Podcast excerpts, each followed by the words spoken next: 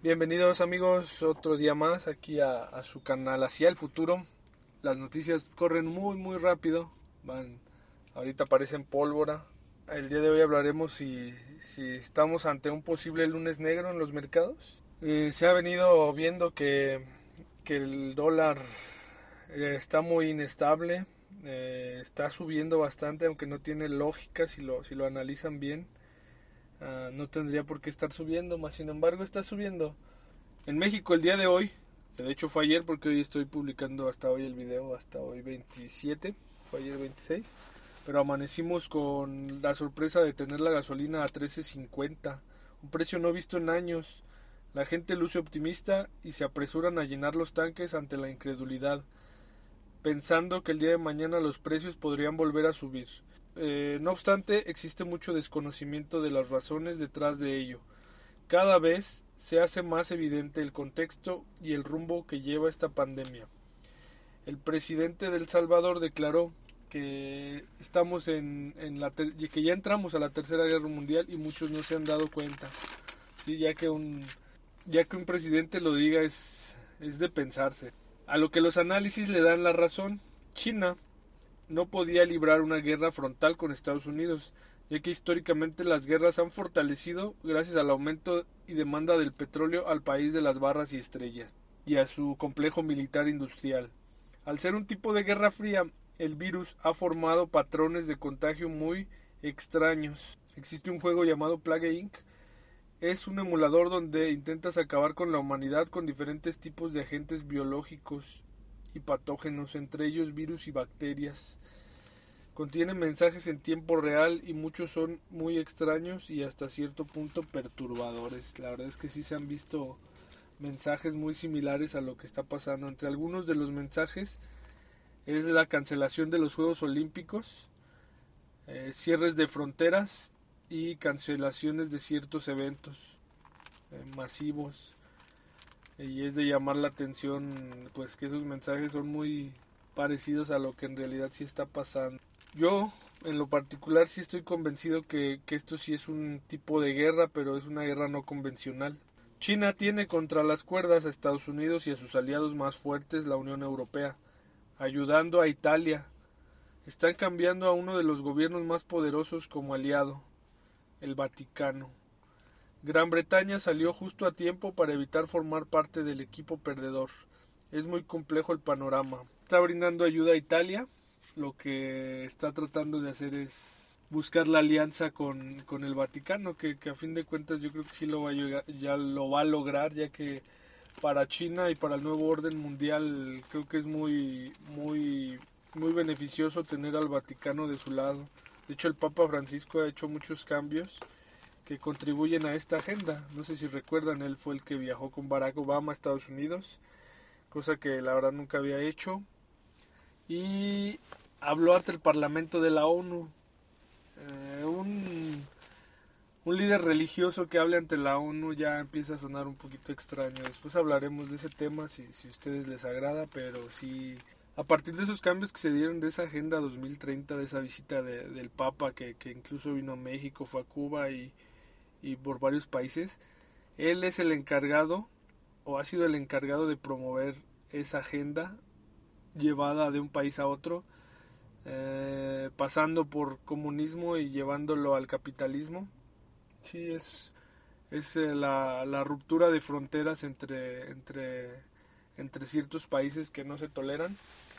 Y él está intentando unir tanto a las religiones como al mundo. Tiene un movimiento ecuménico Mm, él se ha juntado con varios líderes de, de, muy altos de religiones precisamente para limar asperezas y llegar a puntos en conjunto. También el día 14 de mayo tiene una, una junta con los líderes mundiales donde va a abordar el tema educativo.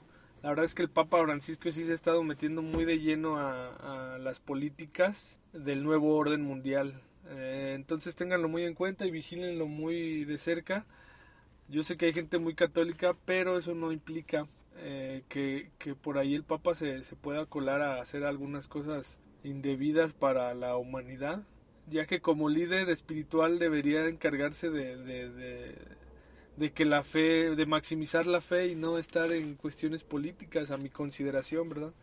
Que obviamente en este mundo todo lleva a la política y es necesario, pero eh, el frente que él está tomando está muy, muy como si le estuviera dando el poder a la política y dejando de lado la espiritualidad.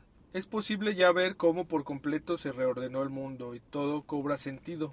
Supongamos que los mismos hackers rusos que ayudaron a Reino Unido a salir de la Unión Europea y que supuestamente ayudaron a Trump a revelar los secretos de Hillary y a que ganara la presidencia a pesar de tener todos los números en su contra, y que fueron los mismos que en México hicieron que ganara AMLO.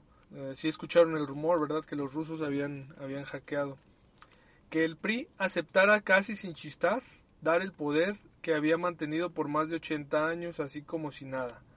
Fox y Calderón, la verdad es que, eh, aquí entre paréntesis, pues formaban parte de, de, la escuela del PRI Washington, así que pues, como dice AMLO, del PRIAN, prácticamente ellos dos fueron del PRI, solo era como para darle una, una pequeña alternancia, un pequeño respiro a México. Los mismos que no dejaron a Maduro caer en las manos de, de Guaidó, los mismos que nunca permitieron que Fidel cayera a pesar de estar a unos cuantos kilómetros. Eh, si recuerdan, Guaidó ya había sido electo como presidente legítimo por Washington, bueno, en Venezuela y, Washington había dado su, visto bueno, más sin embargo, después de que Nicolás Maduro anunciara el petro, las cosas se han, estado componiendo para, para Venezuela gracias a la, a la moneda digital que, que, con los que ahora cuentan y está agarrando un poco de fortaleza. Como ya dije, se perfila para ser una de las potencias de Latinoamérica. Eh, Fidel Castro fue, es el hombre que tiene de hecho un récord Guinness por intentos de asesinato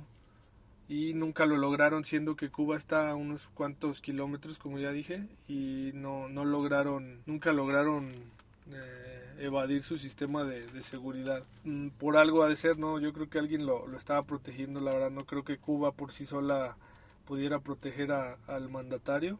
Y bueno, ahí se los dejo. Seguimos los mismos que le pidieron a AMLO recibir a Evo Morales y los mismos que regresaron a los Kirchner Argentina. Ah, aquí fue muy criticado a AMLO que recibió Evo Morales y la, explicación que cuadraría aquí el, rompecabezas es que le pidieron el favor los amigos de Evo Morales, que son los rusos, a otro amigo de los rusos, a, Andrés Manuel López Obrador. Y en Argentina pues regresan a, la familia Kirchner, que, fue derrocada por, el supuesto gobernante que iba a sacar a Argentina del pozo, que fue Mauricio Macri. Pero la verdad es que gracias al Fondo Monetario Internacional eh, se hundió mucho más Argentina. El dólar cotizaba, era más era más caro el peso argentino que el peso mexicano. Estaba como en 8 pesos, me parece, cuando aquí estaba ya en 14. Y de repente le dio la vuelta completamente, llegó hasta los 45 pesos argentinos por dólar. La verdad ahorita no, no he visto la cotización argentina, pero sí, sí les fue mal en ese aspecto con Mario. Y culpa del Fondo Monetario Internacional. Y que a su vez recibieron a, a Evo Morales, lo trasladaron de México a Argentina, ahorita está exiliado en, en Argentina. Eh, pues ahí se ve, ¿verdad? Ahí se ve clara, claramente. A los cuales Trump debe dinero a bancos chinos que financiaron casinos y edificios y además infraestructura americana. Los mismos que nunca permitieron que Fidel cayera a pesar de estar a unos cuantos kilómetros. Los mismos que le pidieron a AMLO recibir a Evo Morales y los mismos que regresaron a los Kitchener, Argentina que a su vez en cuanto ganó trasladaron a Evo a Argentina, los que en Lula tenían un gran aliado en América y lograron liberarlo. Si todo continúa así, Lula podría recuperar el poder en Brasil y Evo en Bolivia. En Chile también podría regresar la izquierda. El campo de batalla ya está puesto, como piezas de ajedrez sobre el mundo. El dólar en estos momentos está subiendo, ya que siempre ha sido refugio seguro para muchas economías del mundo, sobre todo las emergentes. Solo que esta vez es diferente. El yuan es moneda de reserva mundial, algo que en crisis pasadas no había. Y la gente, los países, los gobiernos, se van a dar cuenta de este pequeño factor. Cuando se den cuenta que mordieron el anzuelo, al quererse zafar de él, ya será demasiado tarde. Hay tantos dólares en el mundo como estrellas en el universo, por exagerar un poco. Al momento de querer vender los dólares, probablemente sea el colapso del Banco Mundial, ya que no tendrán cómo pagar el cambio a divisas. Similar al ejemplo de cuando los bancos no tienen dinero, si todos fueran a retirarlo al mismo tiempo. Y lo que lo confirma está en Andrés Manuel, que no quiso recibir dinero de la Reserva Federal, ya que esto inundaría el mercado con papelitos sin valor. Pero ¿quién le dio la información? ¿O es demasiado listo? Saquen sus conclusiones. Trump suena descorazonado, triste o qué sé yo. Algo muy diferente que no puede ocultar. Cayó en una trampa o siente que lo tienen bajo la mira los mismos que quisieron llevarlo a juicio político.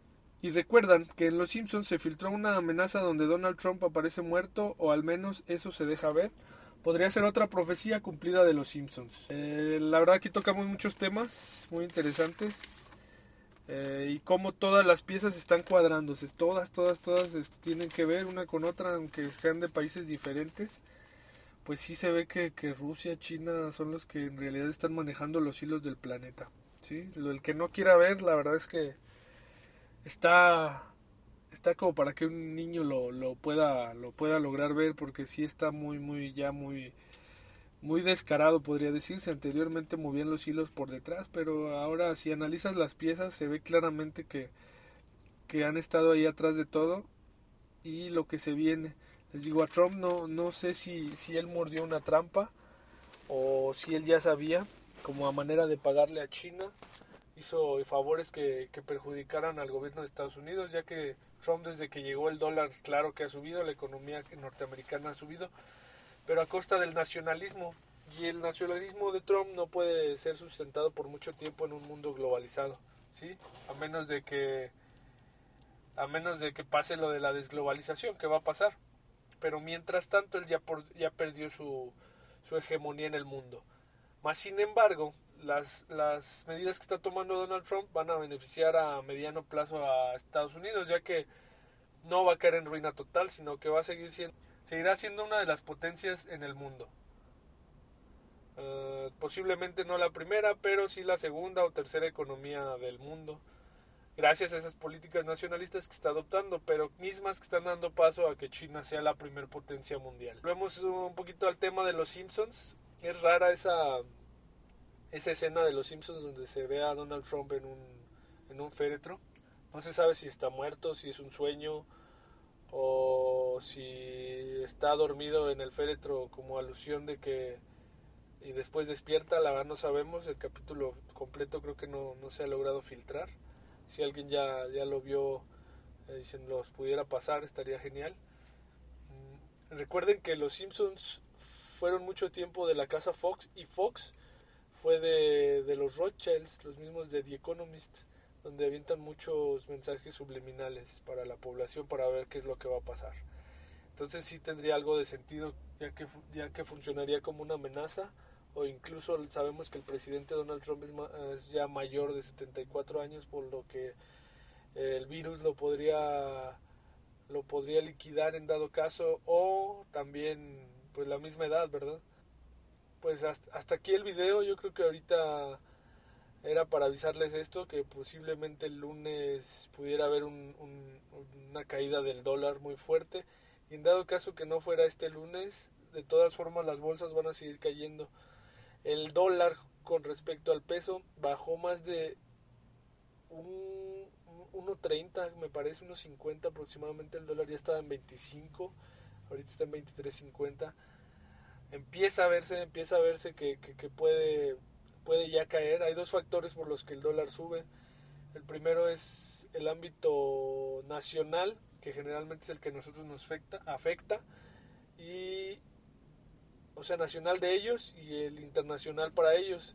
Por ejemplo, México si está mal, sube el dólar. Y Estados Unidos si está bien, sube el dólar. En este caso, bajó el dólar en México no porque México esté bien, bajó el dólar porque Estados Unidos empezó a, empezó a toser. Entonces, para mi consideración esto va a agravarse. No sé si el lunes vaya a haber un lunes negro. Todo pinta que puede ser que sí.